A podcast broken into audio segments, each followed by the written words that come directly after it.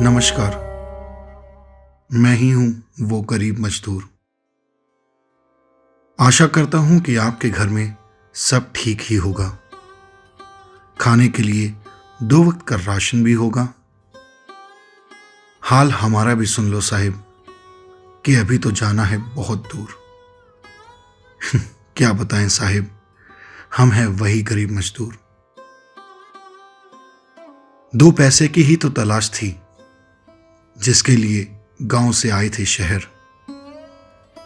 पता नहीं था, दुनिया को जाने लग जाएगी किसकी नज़र। नहीं सोचा था कि इस तरह होंगे सपने चकनाचूर। उन पेड़ों के नीचे बैठे जिनके पत्ते सूखे थे। सुनसान सड़क पर किसे बताएँ कि मेरे बच्चे भूखे थे।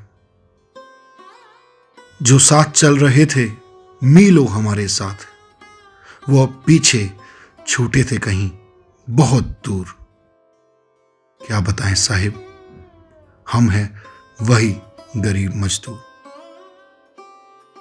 बहुत जोरों से भूख लगी थी साहिब, पर पेट और दोनों जेबें खाली थी। एक कंधे पे छोटी बेटी तो दूसरी पे ज़िम्मेदारी थी। मीलों पैदल चलना पड़ा था साहेब। रातें बहुत भारी थी। मास्क पहनना है यह भी ज़रूरी है। पर मास्क चालीस का था, और जेब में सिर्फ़ दस रुपए। सोचा इसको ही मास्क बना लूँ तो नहीं मिलेगी पुलिस से कोई चोट। अभी रोको मत साहिब, घर है मेरा बहुत दूर। पर कसूर तो पासपोर्ट का था ना? तो सजा राशन कार्ड को क्यों मिली? सुना है, उन्हें तो आप ले आए अपने वतन वापस। पर हमें भी हमारे घर पहुँचा दो, हुजूर। क्या बताऊँ साहिब, हम हैं वही गरीब मजदूर। सबको लगा कि कोरोना एक बहुत बड़ी महामारी है। हमसे पूछो साहिब, गरीबी उससे भी बड़ी बीमारी है।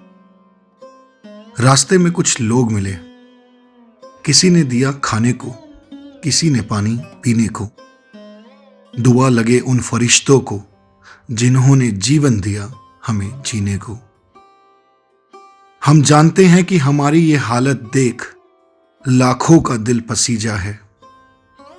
पर सच तो ये है शायद, ये हाल हमारी गरीबी का ही नतीजा है। किसको पूछे साहेब कि आखिर हमारा क्या है कसूर? सुना है एक बहुत बड़े पैकेज का ऐलान हुआ है। चलो, देश में कुछ तो हमारे नाम हुआ है। विनती है हमारी कि इस 20 लाख करोड़ के पैकेज में हम गरीबों को याद रखना ज़रूर। क्या बताएँ साहेब, हम हैं वही गरीब मजदूर।